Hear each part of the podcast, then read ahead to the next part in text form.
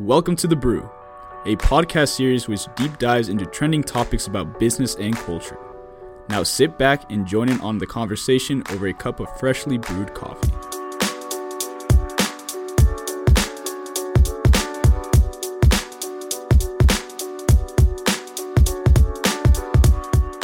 This episode is sponsored by Blackstone Launchpad at UCR, powered by Techstars, and the Office of Technology Partnerships at UCR. Welcome to the Brew. Today's episode is sponsored by Blackstone Launchpad at UCR, powered by Techstars, and the Office of Technology Partnerships at UCR. Today I have two fantastic guests from the Bioengineering Department at UCR. We have Will Grover, who is an associate professor of bioengineering, as well as Robert McKee, who is the lecturer of the bioengineering senior design class. So, to get the show started today, I'm very excited to talk about a lot of these topics since they're very relevant to the current situation, COVID 19. But the first thing I really want to talk about is the senior design class at UCR for bioengineering, uh, and especially how that's been shifting due to the fact of COVID 19. And obviously, everything's online now, so senior design classes have to make a massive shift. So, can you talk a little bit more about that, Robert, uh, to get started? Like, what is the senior design class? What are the students expected to do in that class, and how has shifted? Yeah, exactly. Um, and this, as you stated, has been probably one of the biggest shifts of any of the courses in the department typically senior design and bioengineering it's a year-long course. Students come in they have to conceptualize their project come up with what that device is going to be what need is it solving or, or, problem is it kind of answering. They then have to go in and develop a mock business around it um, and, and that's what i've worked on you with if it's an impasse where students need to come in and say well if we're going to do a business around this what would that look like? Yep. and then really in this third final quarter it's doing all the testing. It's actually physically building the prototype, 3D printing customizable parts, um, getting into machine shops and, and welding things together, actually running tests um, to make sure that code checks out, to make sure that the device works, that all the component parts work. And that's a big part of the course we've had to cut now. Um, a lot of students, they don't have the tools that they actually need in their own homes. Yep. Um, and so one of the biggest shifts that we've uh, had to perform now is, well, how do we do senior design in the spring quarter when people don't have access to those resources? And really, what we've decided to do is focus on those soft skills that are still really important in terms of getting a job, uh, whether you're going into industry, whether you want to go into a grad program. And so, one of the things the students now have to do is much earlier in the quarter put together a full user guide and technical manual for their device. What all the parts and are all the parts and components? Technically, how do they all fit and work together? What function are they performing for the device? As well as put step by step guidelines together so that when they have their final prototype and they were to have a user for that, they can go in and say, well, here's exactly what you would do to put our device together, to turn it on, to use it, to shut it down safely, to calibrate it. And so we're having them do that with the device as much as they've gotten done through the last two quarters and then they have to do the same kind of assignment, same documentation for whatever they would envision their final prototype to be right before it would start going to market. And then in between, um, essentially what they need to do is come up with a document that's their plan. Yep. And they have to do their plan on two different pathways. The first pathway is saying, well, let's assume we still had access to all of those resources, right? The personnel, um, the machine shops, what would that pathway look like? What would our timetable be? What tests would we perform? And then on the flip side is given the current scenario, what is your contingency plan? What simulations could you do? Are there other tests that you still could perform? What are the necessary pieces of software you would need to run those tests? How can you do as much as you could remotely? Um, and I think this whole idea of contingency plan is something that I'm going to want to build on going forward in the future. It's something, to be honest, I didn't think about too much, but it really is important for any business, especially a startup. I mean, we're seeing this even with the labs on campus to have very good and well defined contingency plans in place. So you don't lose efficiency, you don't lose productivity when something comes up on a scale that's out, out of your hands, right? Yeah. No one business six months ago could have predicted that we would have been going through COVID at this point in time. Even though the experts were saying, hey, at some point we're going to have one of these, you know, you should start planning for it, make sure these things are in, in place.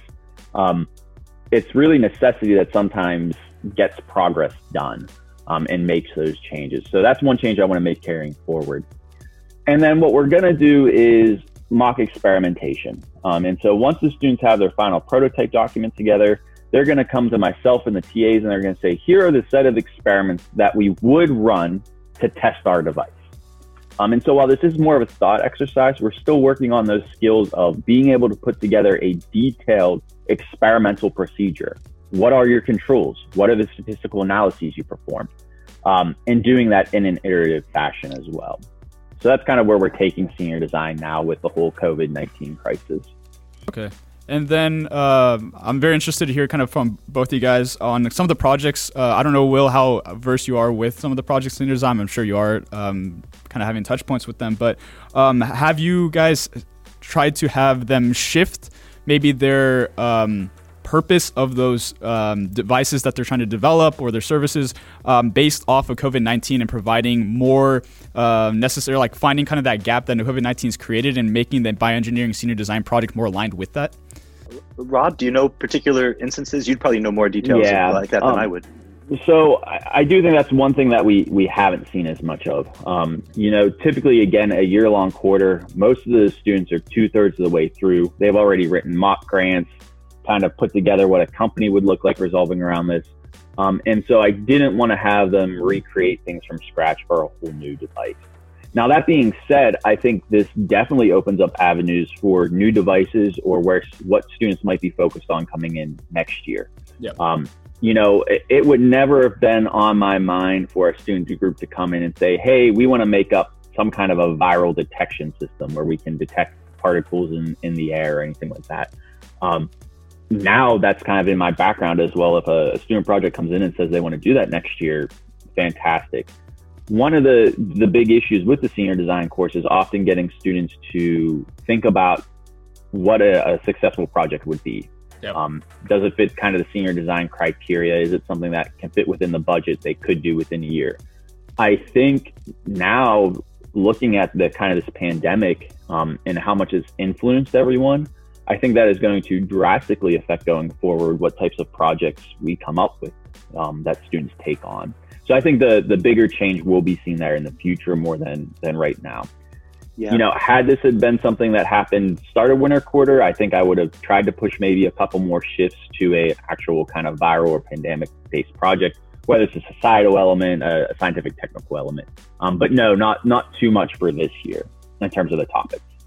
Okay. And and I'd chime in too, Rob. I mean, I, I, feel like this is this is valuable for the students, right? In the classrooms, what are we telling these engineering students? You're trying to solve problems within constraints. Sometimes the constraints are money related or time related or or what have you. Well, look around us. You know, the world is filled with problems and constraints, and, and we're all experts on them now, right? We know we need more personal protective equipment for our first first responders and healthcare providers. We know we need better rapid diagnostic tests, yep. right? I could I could spend hours in the classroom uh, preaching that message and it and and you know it, it, hopefully gets through but it wouldn't get through as much as just watching 30 minutes of the evening news does for our students right now right so so uh, you know I, I guess i'm not trying to be pollyanna and say that everything is fine it's been a it's been a, a seismic shift for the curriculum you know throughout yeah. the university but but it, it this is a real world laboratory for bioengineers to to get firsthand experience seeing what are the challenges we're facing and, and how are we going to engineer solutions to them. And so I, and i'm grateful for that. And the second thing that rob said that, that resonates with me is tapping the brakes a little bit in their in their senior design projects and reflecting on say experimental design you know? Yep. uh,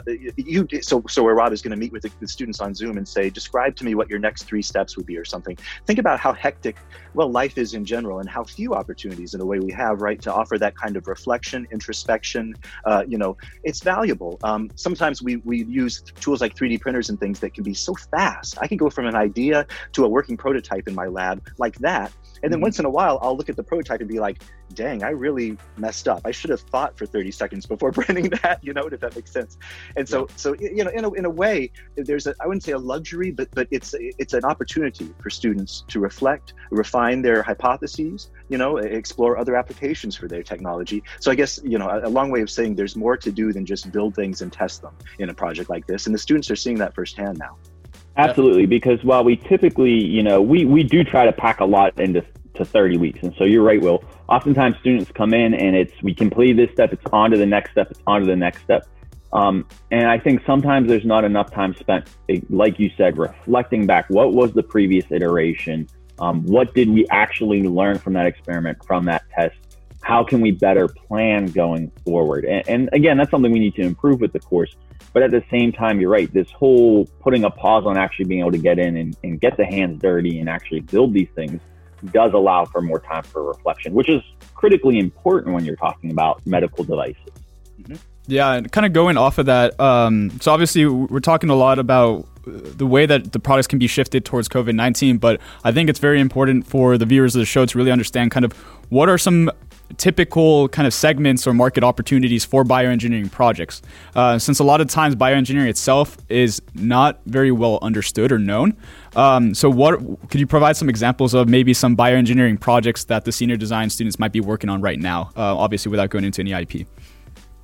Sure. Uh, some of the kind of the big ones we have there, and we do. We often see a split. Um, a lot of the teams come in and they want to do a kind of a biomedical device, something that's going to directly affect human health. Um, so to that end, we have a couple of different projects. One of the projects they're actually looking at an IV line securement device, um, so that patients who are non-compliant can't go in and just rip out their IV cord, right? And then there's a whole bunch of problems there that come downstream from that. Um, so that's that's one example of kind of a very heavy medical device we have. But you know, in the past, we've had projects ranging from um, doing plant pathogen detection, so looking at actual bacteria growing on plants. Um, we have ones where they're actually trying to do automated reads of medication, um, so that when an IV line is attached, they can detect how much medicine is going into the patient, as well as the, all the nurse then has to do is hook up the bag, push a button, and then walk away, right? Um, and then there will be kind of a monitoring system that signals if there's an issue you know, it, it's funny. They're looking at that within a very specific area, but I think that is an example of what we were talking about earlier, where could these projects be pursued to a wider lens? Yeah. And that you think about right now, one of the big things the healthcare system is talking about is every hospital is overwhelmed. Mm-hmm. Um, think about the, the nurse to patient load and how much that changes. Nurses now have far less time to spend with each individual patient. How great would it be if we could have automated systems to help monitor those patients so that the nurses could then focus more on the patients who are having an issue that need immediate attention um, rather than the ones who are getting their bed rest and are on the ventilators and things are running smoothly. Um, so those are some examples of, of current projects we have. Um, there are a lot of others I can go into more detail on. We have groups that are looking at um, blood flow in diabetic individuals. How can they increase blood flow to extremities to decrease uh, you know, diabetic injury. Um, so one of the big things is right. There's a lot of injury to the feet of individuals with yep. of diabetic patients. How can we get around those things or help provide better treatments? Um, yeah, those are those are some of the projects. If you want to know more, I can talk about some some of the other ones, but those are the typical examples. I, yeah, I can I mean, tell you a quick fun one from the past uh, okay. was a, a, a, smart diaper, if you will. This was a number of years ago, but the team developed uh, this diaper that had uh, sort of in the well, crotch region. I don't know what you describe it. Uh, little little two or three spots visible from the outside of the diaper, and those would change color depending on whether the the baby, the infant, had uh, certain conditions that could be diagnosed through the urine. So urinary tract infection, uh, glucose in the urine, two or th- nitrites, two or three other things that had medical meaning. And so it it was quite neat. They they developed it in conjunction conjunction with a pediatrician and understood that it was an alternative to catheterization for these, which yep. for these babies, which is a, a rough process for the youngest uh, patients. And so uh, that project actually got some interest from some of the commercial diaper manufacturers, some of the big names in that field. And so, so that's a, a fun example of where you know it, it, doesn't. The best projects I don't think are always complex. That's sometimes a hard lesson for them to learn. Sometimes a very simple, very inexpensive, elegant solution that's only. It, it's not reinventing a wheel either. It's just a modification to what's already an enormously successful commercial commercial product, the disposable diaper. And you can see in the development of it how it also crossed paths with other sorts of diagnostic tests that utilize color changes, like pregnancy tests and the like. So by, by taking kind of two basic project product ideas and interweaving them in a novel way, they found a really neat, undiscovered area of the market, I think. Yeah, and I, I think that's actually a perfect kind of transition into the next part I wanted to talk about is um, how it's so important to have interdisciplinary action when it comes to uh, working with engineers and business students and other and other departments as well, because um, sometimes when it comes to an engineering department, engineers do want to make the most complex, something that's cool, something that's awesome, uh, but it's usually it might be too expensive to create, and then on top of that, nobody's going to buy it. Um, it. it. doesn't really fit that market need. There's no consumer market for it. It's not something that can scale. Nobody's going to invest into it. They're not going to find money in it. Uh, it might solve a problem, but that problem is just not big enough necessarily. Um, so when it comes to senior design uh, course, I know that uh, Dr. Josso and I've, I've been supporting Dr. Josso for the last uh, five years now, actually, um, on on that course. Um, kind of a partnership between the School of Business and the the engineering department on bioengineering and kind of turning those senior design projects and creating business plans out of it. Um, do you think that there's um, necessary value, kind of in the future, growing the senior design project to get more involvement from other departments to help grow? Um, the senior design classes, not not maybe not even just in bioengineering, but all the engineering classes, to really turn these ideas into viable startup ideas that can potentially commercialize, get some funding, and be more than just an idea. Yeah, absolutely. Um, I think this has been true for the past number of years, and it seems to be getting more important with every passing year, and it is this interdisciplinary approach. Um, one from a communication standpoint, the sign or the uh, the lay audience, right? Every day, anyone who's in, involved, you know, business individuals, people who sell insurance, people who work at grocery stores, right? Everyone is a lot more in tune to what's happening in the scientific field these days. They want to know what's going on, and so it becomes a lot more important, I think, for scientists and engineers to be able to talk to those audiences these are people who they're they're smart, right? But they don't have the the typical four years in an engineering or science program, maybe plus some graduate work. And so oftentimes the way you need to talk about very detailed scientific processes, you have to take a different lens there. You have to take a different angle. And being able to do that effectively and successfully is critically important, both from establishing collaborations um, as well as just distilling out that information. I mean, you see even around this COVID crisis, how much misinformation there's gone out from everything from potential what could or could not be a treatment. Um, to the most recent one about uh, you know Will and I were talking this, about this the other day the the 5G towers and how that's Crazy. causing COVID which it's it's not right? Um, so even even those types of things right can very easily become morphed into something that they're not or misinterpreted and really, I would argue that that falls on us as educators, scientists, and engineers to correct those things. Um, things can always be taken the wrong way, but it's easier to take them the wrong way when you're not explaining them clearly. And this is a skill we try to work on. This is one of the benefits. So the teams work with with business students in the fall quarter. Um, they can also learn things from those students as well. Our engineers don't know anything really about how you build a business, what considerations go into there. And the one thing I tell the student teams over and over is that if you really want to do this senior design project, if you really are interested in tech transfer, if you're really interested in putting your name on something and establishing kind of your own mini dynasty, um, do the extra work, make use of these resources. The students get a thousand dollar budget free of charge essentially to start a, a whole project.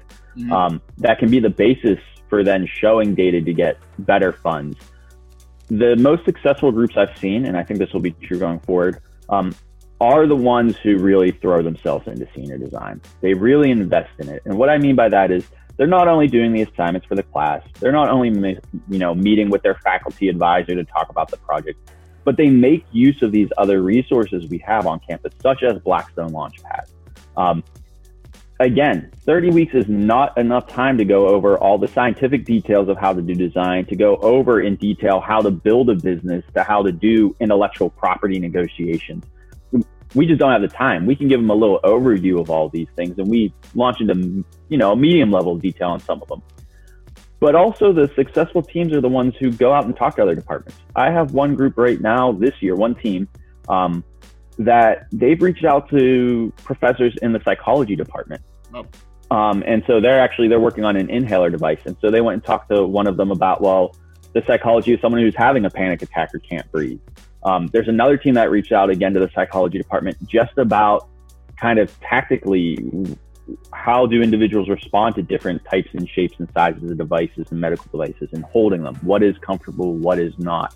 Um, and how does that perception of comfort affect the use of a medical device. Uh, I mean, that's something amazing that we would never have time to cover in senior design, but makes the biggest difference when you're starting to talk about marketing, when you're starting to talk about investing. You know, if you hand someone something with blocky edges versus something that is contoured specifically to their handset, yeah, I think we can all be like, obviously there would be a preference there. Um, but to actually be insightful enough to say, I need to reach out to other experts to get this information and to take the initiative to do that that's what really sets the the successful A plus teams apart from the other ones. Okay. Yeah well said. Uh, you know, that's you're, what you're describing is a bigger microcosm of education, of higher education in general. Is yeah, it's it's hard sometimes. The freshmen coming in, you know, you you're out of high school, you've been told step one do this step two do that. And if you complete all those steps you'll get your degree. You'll hopefully go on to something good next you know and that's good. And when you go to university of course you have to still tick off all of the boxes about attending the classes and completing the assignments etc but but i try to tell our freshmen i'm the undergrad advisor for bioengineering as well. So so every year the new freshmen come in and i get to try to spend an hour giving them you know pearls of wisdom that are dubious in quality. But, but one lesson i try to tell them is you know that's not enough. It's not enough just to have your little day planner and be like this is my class schedule. These are my homeworks and I'm going to tick all those off. And somehow that's magically going to prepare me for everything I need in the next phase of my life. You know, a university is an enormously special place for all of the other opportunities uh, that this that this environment brings to you. The University of California at Riverside and any of the UC campuses are the same way, right? And so I, am sympathetic because the, the, students don't have infinite time. You know, you still have to prioritize the classwork and all, but to get involved in undergraduate research, to walk to that other side of campus and talk to some of those experts that Rob was describing, even just meeting those people, you never know when you'll need that insight in from psychology, from plant pathology, from all these other fields, and and it's extra true for bioengineers because you know, for better or worse, we are we're valuable. We're we're we're we're one of those players on a team that can play multiple positions, yeah. and it's we're not limited to human health. Certainly, we focus often on human health, but you know, sometimes a team will be interested in developing a disease diagnostic, for example, and and they'll come to me as an advisor and say, "Hey, we want to do this for senior design." I'm like, "That's great. You're going after a human disease, maybe a bacterial pathogen or something. How are you going to test it? Are you going to find individuals with that disease to, to actually test it on? Do you have the human subjects approval and all the regulatory, you know, compliance? That's a tall order, right, for a, a you know a three quarter long you know part of a year course. But if you pivot slightly, go talk to the plant pathology folks on campus who are interested in bacterial infections of plants. They can give you samples. There's there's no longer the regulatory burden that human health brings you, and you're solving an important problem, right? Trying to protect our agriculture, which does ultimately improve human health right? And so, so you know, those sorts of interactions and, and widening of your sphere of, of exposure at the university are very special. And so, how, how how to give, if I had one piece of advice to give any student coming into the university, it would be that. How do you how do you try to cultivate those relationships because you never know when you're going to need them. And and after university, they're harder to come by too. University is a wonderful melting pot for those experiences, right? And and so you're going to bump into these people whether you know it or not. You might as well take advantage of it. Yeah, definitely. And I, I think the one thing to consider when it comes to that is when when you are building a startup team as well is you do want different uh, skill sets for the team because if everybody has the same skill sets, that company is really not going to go anywhere um, because you're going to butt heads and focus maybe on one element too much instead of focusing on all the different uh, components. So by students actually reaching out, working with different departments with different students, they can find that team once they are ready to kind of move forward with that idea. Um, some business students to maybe lead the marketing and the strategy development, the business development. Some um, subject matter expert, experts from different departments to focus on what you're talking about when it comes to testing and understand the, the behind the scenes psychology and all that.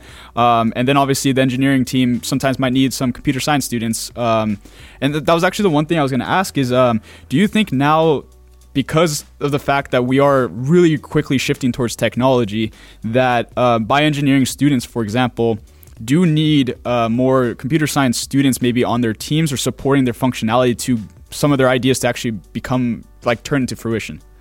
Yeah, uh, it's it, it's not a universe. You know, it's interesting to see how the projects develop. There's like the diaper example. I mean, there was no programming, there was no technology to that, and I'd argue that was actually one of the strengths of that project. But but to be sure, the uh, the other the other thing feeding into what you're saying is the ubiquity of Arduino's, Raspberry Pis. Uh, you know, these these these things that the barrier to entry to them. My my three sons uh, are are playing a program, are learning Python and programming on Raspberry Pis and things as we speak downstairs instead of going to school. So, uh, you know, so so in a way, you're right, and so the ubiquity of those things has made the entry into that uh, easier than it maybe ever was for bioengineers so that you don't have to have a formal CS training to, yeah. to get your feet wet in it. And we certainly require our students to have uh, CS classes and experiences as well in bioengineering. But that being said, I, I'm not, I'm not we can't do it all. And there mm-hmm. absolutely comes a point where, yes, knowing we have a really outstanding computer science department uh, across the street and, and we can reach out to them, not just for our undergrads, but for even me in my research lab. I work very closely with computer scientists, and it, it's a wonderful yeah, CS, it, it's a Swiss Army knife, isn't it? You know, to, to know someone, to have a friend that has that background, uh, you know, something that could take me a month to solve, they could they could have someone help me and solve it in half a week. You know, yeah, that's that's enormously valuable for everyone. Yeah, definitely.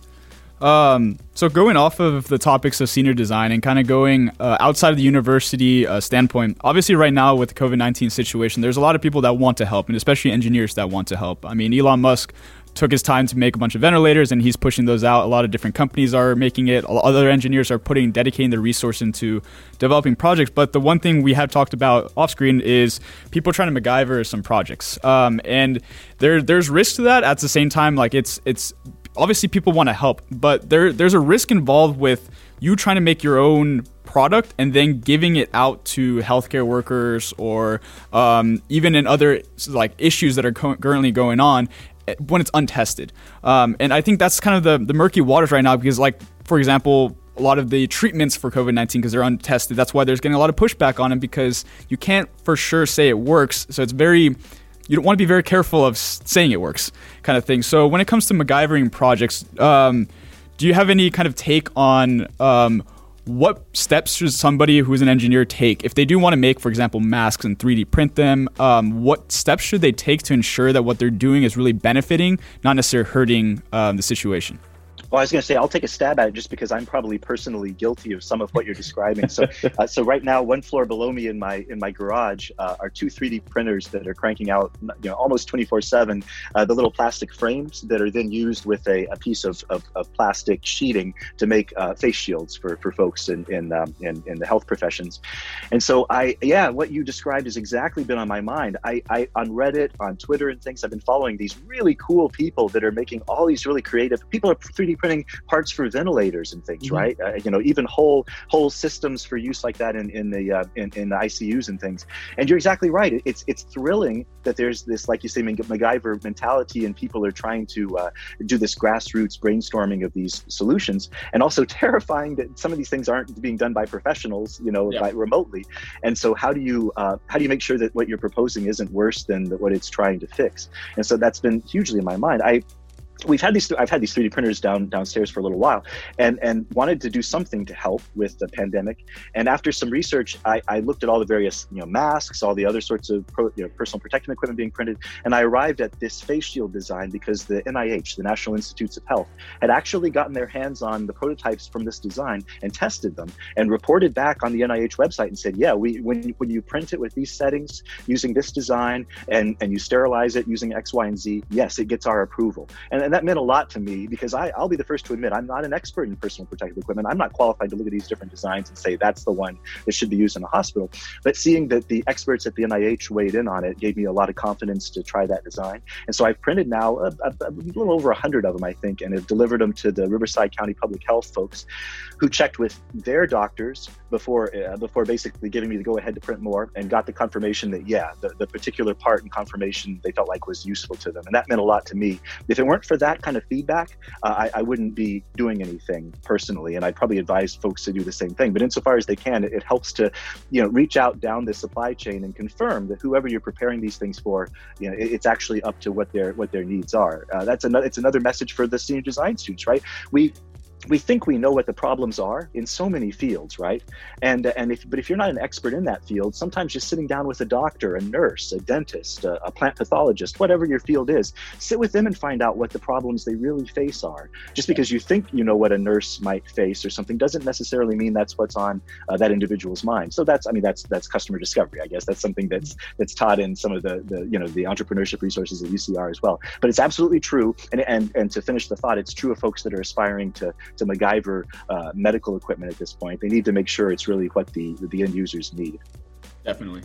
Yeah, and I think, or or rather, I speculate that this is uh, stems from the advantage of the patent system we have here.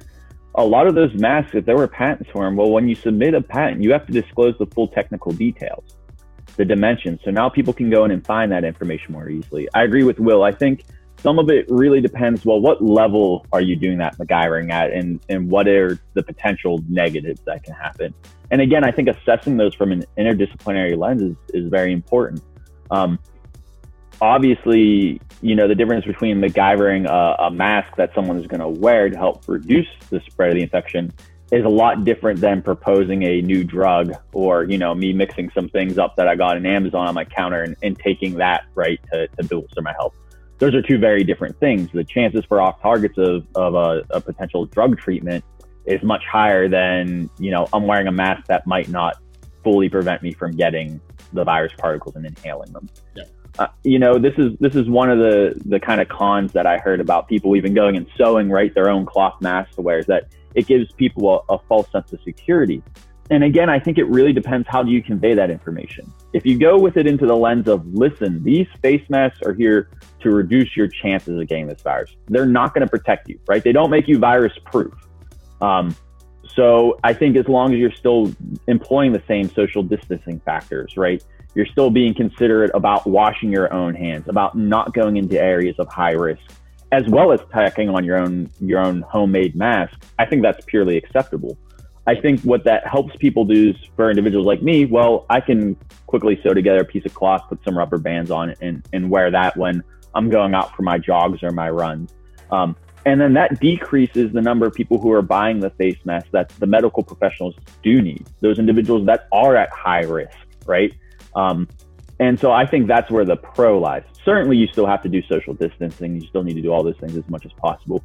Um, I think it would be foolhardy for people to say, "Oh, you know, yeah, I'm wearing a, a face shield. I'm I'm now safe from the virus." Right? I would, you know, throw back at that individual to really think about how this virus spreads and what those devices are doing. Um, but that being said, I think the fact that we are seeing people get involved who have 3D printers at their houses and, and trying to help out, I think that's huge. I, I think that speaks to the altruistic nature um, of our society with people helping each other out. Um, I think it's something that I would like to see moving forward, even after this pandemic settles down. Um, you know, it's it's a shame on one hand that we don't have the national resources for the the government and the companies to just be producing these things. Um, on the other hand, I think that's a, a big strength of our society as well that we do have people who are willing to step up. Um, and as Will even to, to kind of harken back to what Will said, the fact that medical professionals went in and assessed these things, right, to try and provide that guidance. Um, I think that's where you really turn to experts for help, right? Is is what kind of limits and windows can they set? What recommendations can they make? And it's up to us to follow those recommendations, whether it's about making something technical to help out or whether, again, it's more on the social end of things and how we care about our day to day lives. Definitely. And um, I, I, think that's also kind of interesting to tie that into um, kind of open source patents and what we were just talking about. Um, I think this is going to open up the doors, especially with 3D printing, uh, for a lot more um, grassroots development of a lot of different technologies and a lot of support for society uh, because uh, I'm, seeing it more and more that uh, people are open sourcing uh, different technology stacks. They're also open sourcing um, yeah, patents. They're they're they're creating this collaboration around it, um, allowing individuals to do it on their own. Um, and I do agree that if you do do the steps, make sure that they're certified steps. So you're going through the correct resources, the NIH and all these other fundamental steps to make sure that what you are doing is is legitimate. Um, because it does, in the end of the days, it does benefit people, but as we were discussing, we got to be very careful of uh, weighing the pros and cons of every activity that individuals are trying to do in this situation. Um, so to shift from that, um, I'm really interested to hear about like hot topics in bioengineering. Obviously, we already kind of talked about some of them, um, but if there's any very like hot topics that um, individuals should know about that are kind of behind the scenes and a lot of bioengineers right now are focusing. Obviously, COVID 19, there's going to be a lot involved with that. But outside of COVID 19, is there any really hot topics that bioengineering students uh, and individuals, professionals are looking at right now? Yeah, I, I, one comes to mind that I can think of, and this is just a, a, topic that I've seen laced throughout a lot of my classes and a lot of the senior design projects, is just leveraging as a bioengineer, leveraging the capabilities of the smartphone that's in your pocket to begin with, right?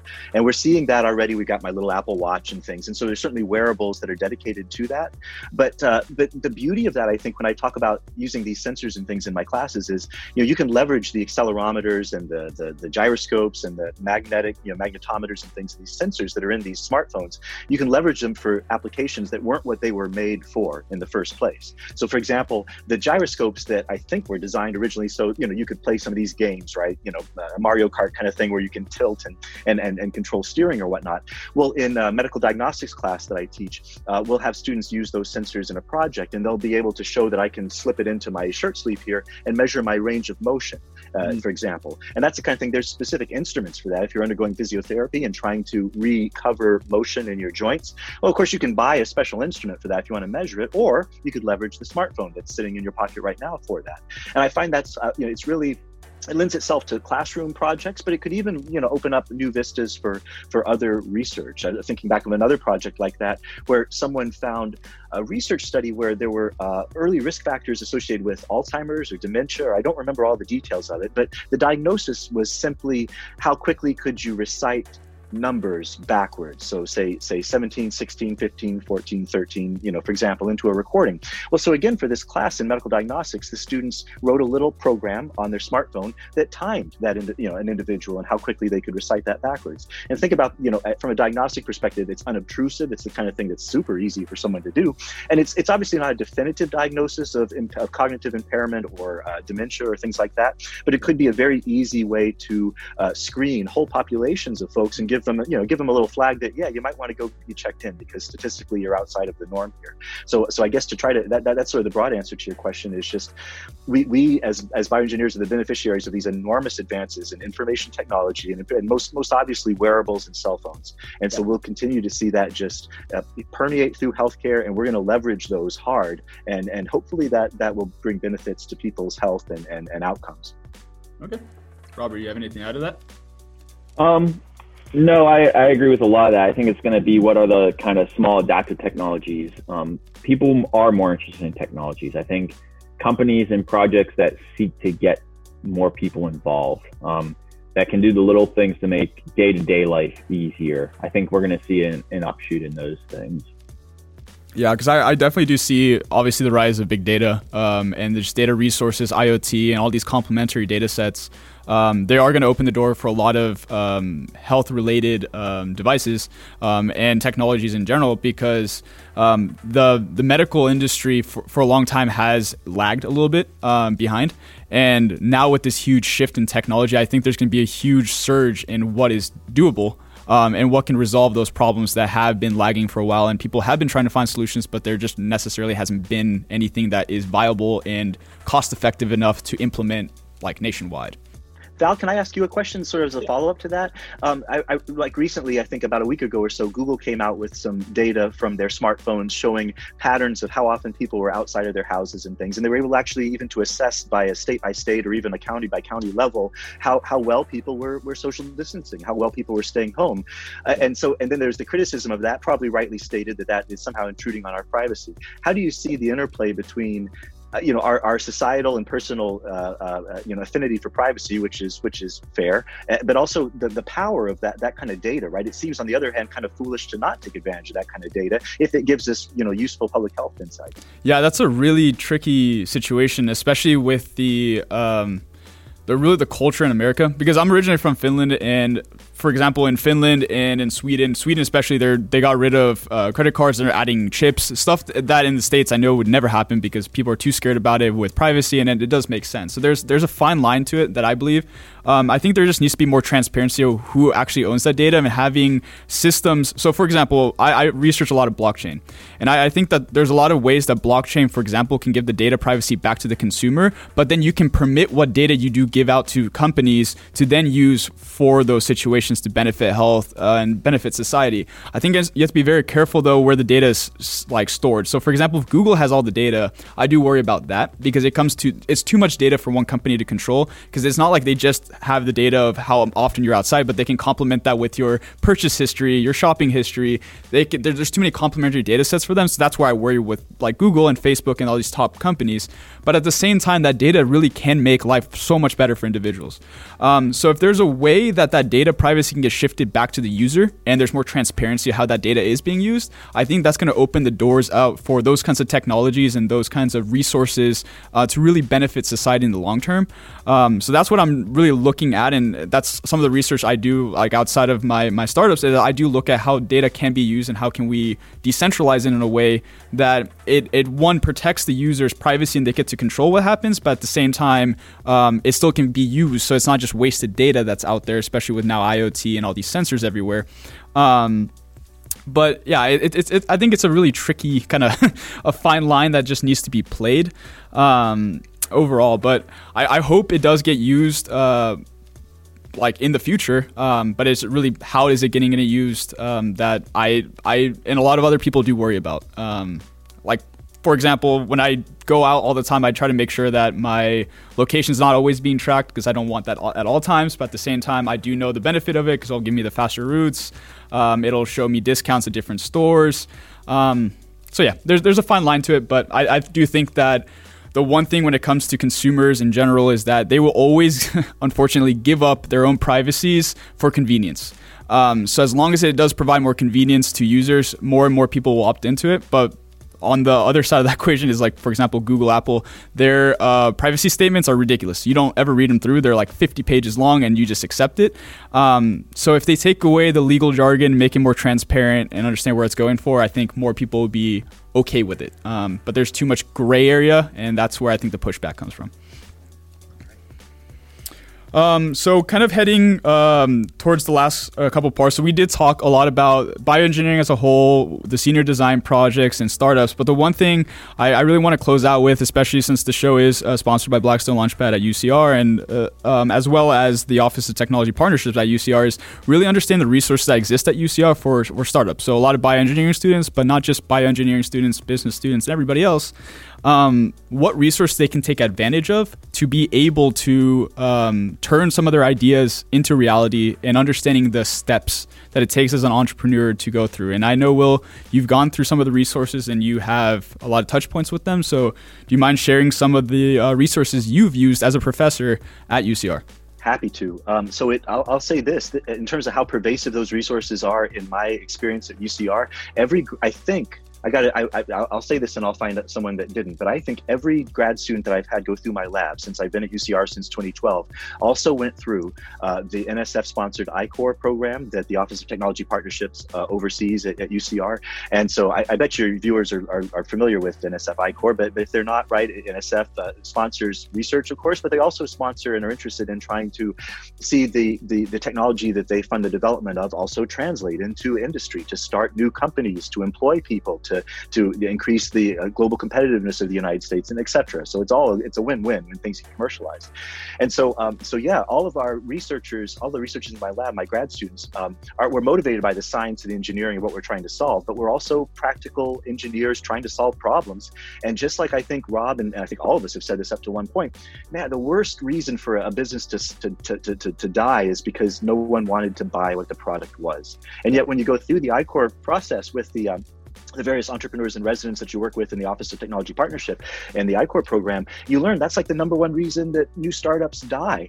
And it's so hard for us because the technology that comes out of my lab, and this is true for the students in senior design too, man, by the end of it, they love their tech, right? They've put blood and sweat and tears into it. This is world changing tech. How can everyone not love this? They should be throwing money at me, right? And then you do a little customer discovery and you realize, oh crap, I've been going after the wrong problem the whole time, right? I should have known that earlier. And yeah. so, and I've been guilty of that in my career more than once. And so, so the, the, the, you know, what I've learned from my involvement with the Office of Technology Partnerships at UCR is that, yeah, the, you know, ideally the customer discovery, the understanding the needs, the wants and needs, the pain points of the people that you're engineering the solution for, reach out to those people early and often, right?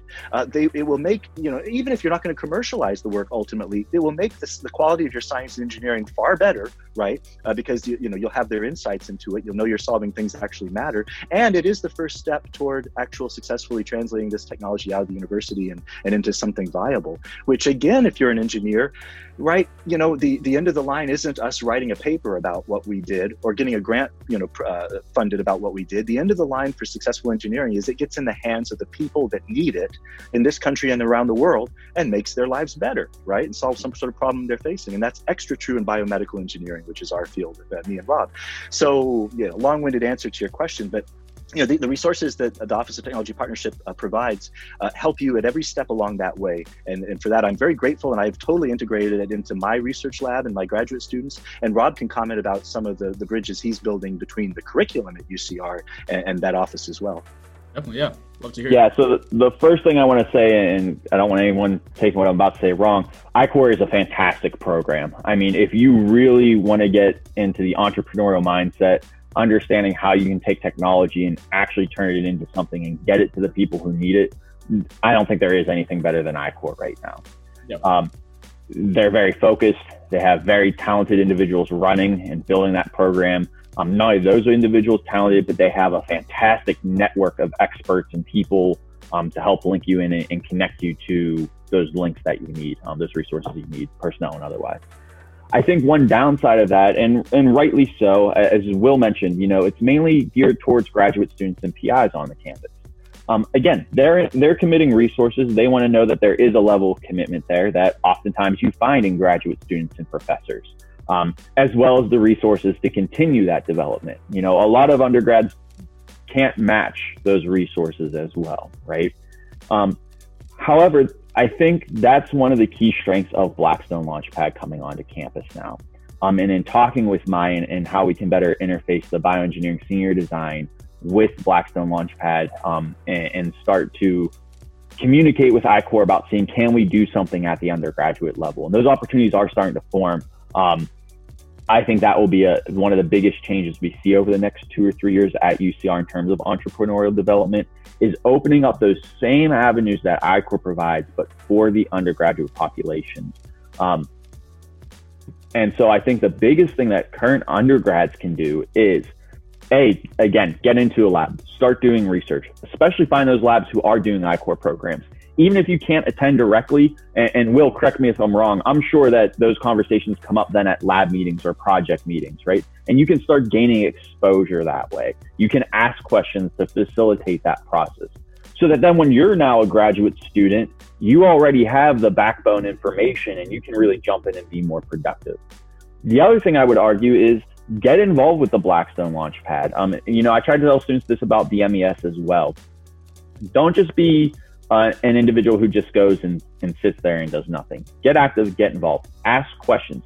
There's no reason, you know, one of the one of the big questions I'm sometimes asked when I go to student groups and I'm talking with them is, well, what if we're really interested in this whole tech transfer idea? What if I, I want to get really involved in this process, but I don't have an idea? What what do I do? How do I get involved? Well, chances are over the course of your undergrad career, you're going to start to build a network and a technical background. Um, that's what you're here for, and that's what you get by going to these Blackstone Launchpad meetings, it's only going to be a matter of time till someone else comes in and says, Hey, I have an idea, but I can't do this on my own. I need other people. Mm-hmm. Well, if you've been going to Blackstone Launchpad, you know, you start as a freshman or a sophomore, and you do, you just go and you listen, you start to learn who's all involved with that, right? Start building a network. Um, then when those other individuals come in, you're going to seem like a perfect candidate because they're going to come in not knowing much about the entrepreneurial backgrounds. And you'll be able to say, oh, well, have you considered X, Y, or Z? And all of a sudden, not that you're an expert, but you know what you're talking about because you've learned it from the experts. Um, and then you're going to be more appealing candidate for them to want to work with. They're going to be like, wow, this individual took the initiative to come and talk to me. They've been learning about this stuff. They have that background. They're also in the engineering school. And so they have that engineering background I would need. Wow, what a match, right? Um, and so I think that's one of the, the huge benefits, both from getting the engineering students who have ideas the entrepreneurial resources because um, that's outside of our curriculum right now. Again, a little in senior design, um, as well as matching them to individuals who do have the ideas but don't have the technical backgrounds. Um, and so I think that's one of the, the two biggest advantages that's going to come out of this Blackstone Launchpad, um, as well as a myriad of other things. You know, Maya and I are talking, uh, we kind of have a brain trust. There's more people involved than just the two of us about how can we start bringing elements of I-Corps into senior design. Yeah. Um, how can we use Blackstone Launchpad as a bargaining chip to go out and talk to companies in the air and say, hey, look, this is another resource we have. So if you come to now our engineering program with a project idea and let our students work on that, our students aren't going to just work on the technical aspects. They also have these other resources they can pull from to really develop this idea. Um, and so, again, I would say to anyone who's interested in getting involved with that kind of whole, how do you take a, a project from the scientific world? How do you develop it scientifically? Um, go through those iterations, but also how do you do the entrepreneurial aspect? Uh, Blackstone Launchpad for the undergrads is certainly where it's at. And going through those processes again, it does. It takes extra effort, right? And time is important. You know, you're going to have to go to the meetings. You're going to have to do more than it. Hang around and talk to people um, do some of your own research, you know, on Google afterwards. But again, it's the individuals who really put the efforts in, right? The more you put into your college experience, the more you get out of it. And this is, I think, an experience that's going to be worth putting the time into. on this Blackstone Launchpad. Yeah, and I, I, think it's also very important to note that if you're very interested in entrepreneurship, it's it's not an easy road to take. So it does require that extra extra push. It requires you to literally network with everybody, talk to as many people as possible, join as many events as possible, learn things that you never thought you learned before. Because in a startup, you're not going to have a full functioning team to be able to do everything. You're going to have to do a lot of different aspects of business, uh, product development, and all that. Um, but then going back into the resources, I-Corps definitely will teach you the fundamentals of customer discovery and what you need to do to get started with a business, learning lean startup methodology, which is so important and not necessarily just for startups. But if you work at uh, major tech firms nowadays, they do that with micro teams for their new product development. So you're going to have to learn their skill sets anyways. Um, and then going into Blackstone Launchpad, since it is powered by Techstars, you do get, uh, if you do request it, you can get mentors from Techstars, which are professionals in the industry that are doing what you are trying to do. Um, they can connect you with the right resources and mentorship to guide you in the right path. And also, Blackstone Launchpad, um, since they're powered by Techstars as well, they do provide opportunities to send you to different events. So they have one in Times Square. They they, they sent me and a, a PhD student to CES to present there. Those are opportunities I never thought I would ever have, but it came from connecting to the right resources and working with them uh, day in day out. So yeah if you're a student you definitely need to reach out to these resources if you want to get into the world of entrepreneurship. And yeah and we're seeing that with one of the teams this year. Um, you know again they were a go-getter team. Um, they really stepped up to the plate both for the the curriculum requirements in bioengineering in senior design. Um, they were knocking out all those things but they've also been making full utility of those connections in, in the Blackstone Launchpad, um, as well as the resources there.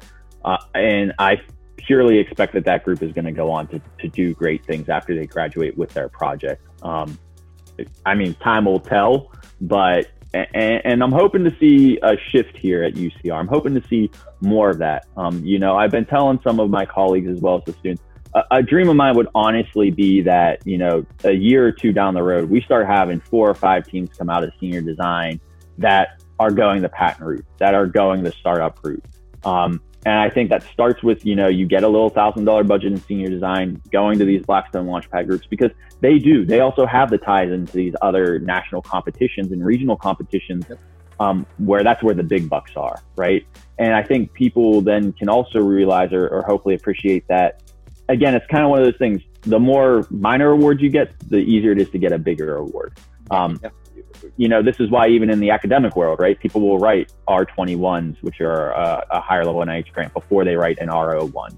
Um, having that experience of getting successful funding makes it easier to get more funding down the road. You go to an investor and you say, hey, look, you know, I did senior design. Um, I went to Blackstone Launchpad and I won XYZ competition, or I finished second, I finished third. That proves your mettle as well as proving your commitment to the project, right? And that's what investors also want to see is how committed to you are this. How much are you able to pivot when challenges come up? Um, you hear time and time again from investors that they often don't invest in the idea, they invest in the team, right? Um, why? Because those teams will overcome any challenges or difficulties. They already have experience and demonstrated doing that. Um, it's easier to do that when you make use of all the resources available, such as I-Corps, Blackstone Launchpad, the full the full matter of a senior design course. Definitely. Um, so the way that we like to close out the the brew podcast is having uh, both of you guys uh, talk to some advice to entrepreneurs, uh, students, um, and colleagues, just based off your experience, um, what would your advice really be if anybody wants to get in the world of bioengineering, entrepreneurship, or just entrepreneurship in general? What would your advice be? Rob, you want to kick it off? Yeah, sure. Um, so I have I have two pieces of advice, and the first one is, um, well, three pieces of advice. One, don't be afraid to ask for help. You're not going to know it all. You just can't. Um, especially if you're a young entrepreneur. I, I would argue even if you're an old entrepreneur, things are constantly changing systems and processes are constantly changing. And so when you don't know something, rely on the people who do. I think, you know, a lot of people who I see first come into entrepreneurial programs, they're really worried about talking about their device. They don't want to give away any of the details because, you know, I need to get my patent. I need to make sure no one steals this from me. Um, but as we discussed, it's a lot of work. Yes, you don't want to give out all the technical details. That's not a good idea. But to sit down with someone and have a conversation about something you don't understand and how it pertains to your project, you're going to get more information out of that than really you're exposing yourself to risk there. Um, my second major piece of advice would be don't take no for an answer. Yep. Um, you're going to be learning new things, and people are going to say, "There's no way." You know, sometimes you'll even hear that from experts in the field. They'll be like, "Look, people have been looking at that for 20 years." No. Um, I think then it's important to pivot and say, okay, well, why are they saying it's not impossible? What are the problems or questions that haven't been answered that make this currently impossible? Can I start or can I do something to answer those questions? Because if you take that route, all of a sudden the impossible becomes possible. What people were saying couldn't be done, couldn't be done. You say, well, why? You answer that why, and now you're ready to move forward. And you're the one who's done that. You're at the forefront now. Um, the other phrase you often hear is that successful people take advantage of every opportunity. And that's true, but I think truly successful individuals make their own opportunities. Um, and to do that, you have to be diligent. You have to be hardworking. Um, you have to be willing to meet people where they're at and always be surveying and asking, how can I help? Right? If you, if you are attending seminars, lectures, Blackstone Launchpad meetings, and you go in there with the attitude of an open mindset of saying, A, I don't know it all, so I'm going to ask for help when I need to. But B, where are other people who could use my technical expertise? That's how you build a solid network. That's how you get involved with more of these things. And it's going to increase your chances of success because then down the road, when you run into a problem, so and so who you helped with a problem is going to remember that. And chances are they're going to be willing to chime in and help, um, whether that's with an opinion, whether that's with their technical expertise, or even with a resource. Um, people do notice hard work, and people are willing to reward that hard work. Um, but you have to be at the position to actually be willing to do that. Yep. I think that's great advice. Will, how about you? That's well said, Rob. It's better than anything I can say. But uh, I'm trying to think back to advice I've been given. I remember my PhD advisor saying something along the lines of, "It's okay to fall in love with your ideas, but don't marry them." If that's, I don't know if that's a thing or if he made that up or not. But but it's it's come to mind a lot. I think it's true. Um, and, and again, it's another it's another thing. Customer discovery. I've been through the I-Corps program for several of our ideas, several of our invention, inventions, and some of them I think we've learned from customers there was a need from it uh, for for that technology, and some we've learned there there wasn't. We were barking up the wrong tree. And you know, the sooner we learn that, the better. And so that's an example of where your ideas are so precious to you, you love them, but but keep a keep a sort of impartiality to them, and always be be willing to have that uh, other input from other people, from subject matter experts in that field, and ultimately the people who would proposedly be purchasing your idea.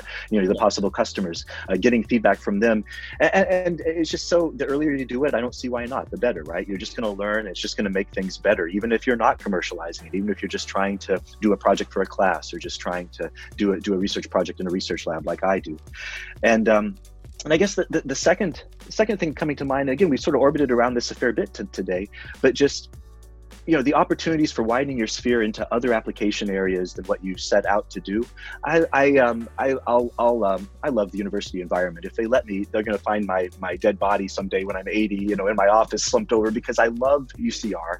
I love the academic environment. I love having conversations with folks like you who I would have never met except for my involvement for, with UCR and the support of OTP and everything else going on in this conversation. And so um, you know, folks that are in that environment, college is so tough. It's overwhelming. You, especially in, a, in something rigorous like the STEM fields, you know, our engineering students, man, they're burning the midnight oil and they they're they're having a hard time. I admire them for pulling through it. But there's all these other resources, be it Blackstone Launchpad, be it the you know the I-Corps program, and be it something mundane like uh, I, I, I went and attended some uh, lectures in the entomology department at one point, right? So entomology, you know, if, if, folks know the term, right, is insects, right? That's the bug people on campus. Well, UC Riverside actually has one of the best entomology departments in the world, turns out.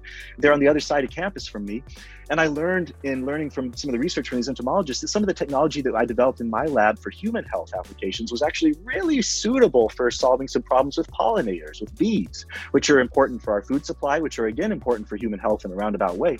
And so, so again, that's a, it's a message that's sort of specific to bioengineers because we are Swiss Army knives. We can be, you know, we have tools for so many application areas. Actually, it's daunting. The challenge then is finding where do you want to plug in because you can you could interface with and make a difference in so many different fields as a bioengineer. But that's true for engineers of all stripes, scientists, entrepreneurs, so, long-winded way of saying, um, you know, what, what your idea is, your invention, your, your your passion, whatever it is. You know, go after what you see is the application for it, but always expose yourself to all these other areas. You might be missing the killer app in another field that you're not aware of. And if you're at a university or in a, a city like Riverside with opportunities like it brings with you, tap into those things, broaden that circle, meet people that aren't carbon copies of yourself, right? uh, because those are the people that you'll get those insights from, uh, those aha moments where you're like, wow, you know, my original my original idea was great, but if I pivot and go after this, then suddenly we have something. So so yeah, you know, that, that's like lightning striking. I can't wave a wand and make it happen, but I know that if it's like lightning striking,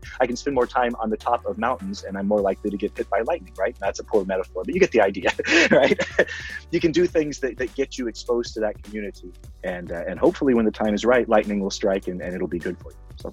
Definitely. I think that's fantastic advice. I appreciate both you gentlemen for being on this show. Um, we had a lot of insightful conversations, so hopefully a lot of students listen in and really understand what's happening in the bio, bioengineering department and um, advice of what they should take if they're ever interested in entrepreneurship. But that's it for the Brew podcast. Um, once again, thank you, gentlemen, for being on here, and I can't wait to see what happens with the bioengineering department going into the future. Thanks. Yeah, thanks thank for having us.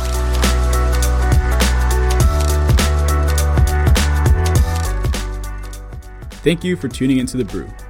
I hope you enjoyed this episode and tell us what you thought about our conversation in the comments below. If you guys like our content, make sure to follow us on our various social media platforms, and we will see you all next time.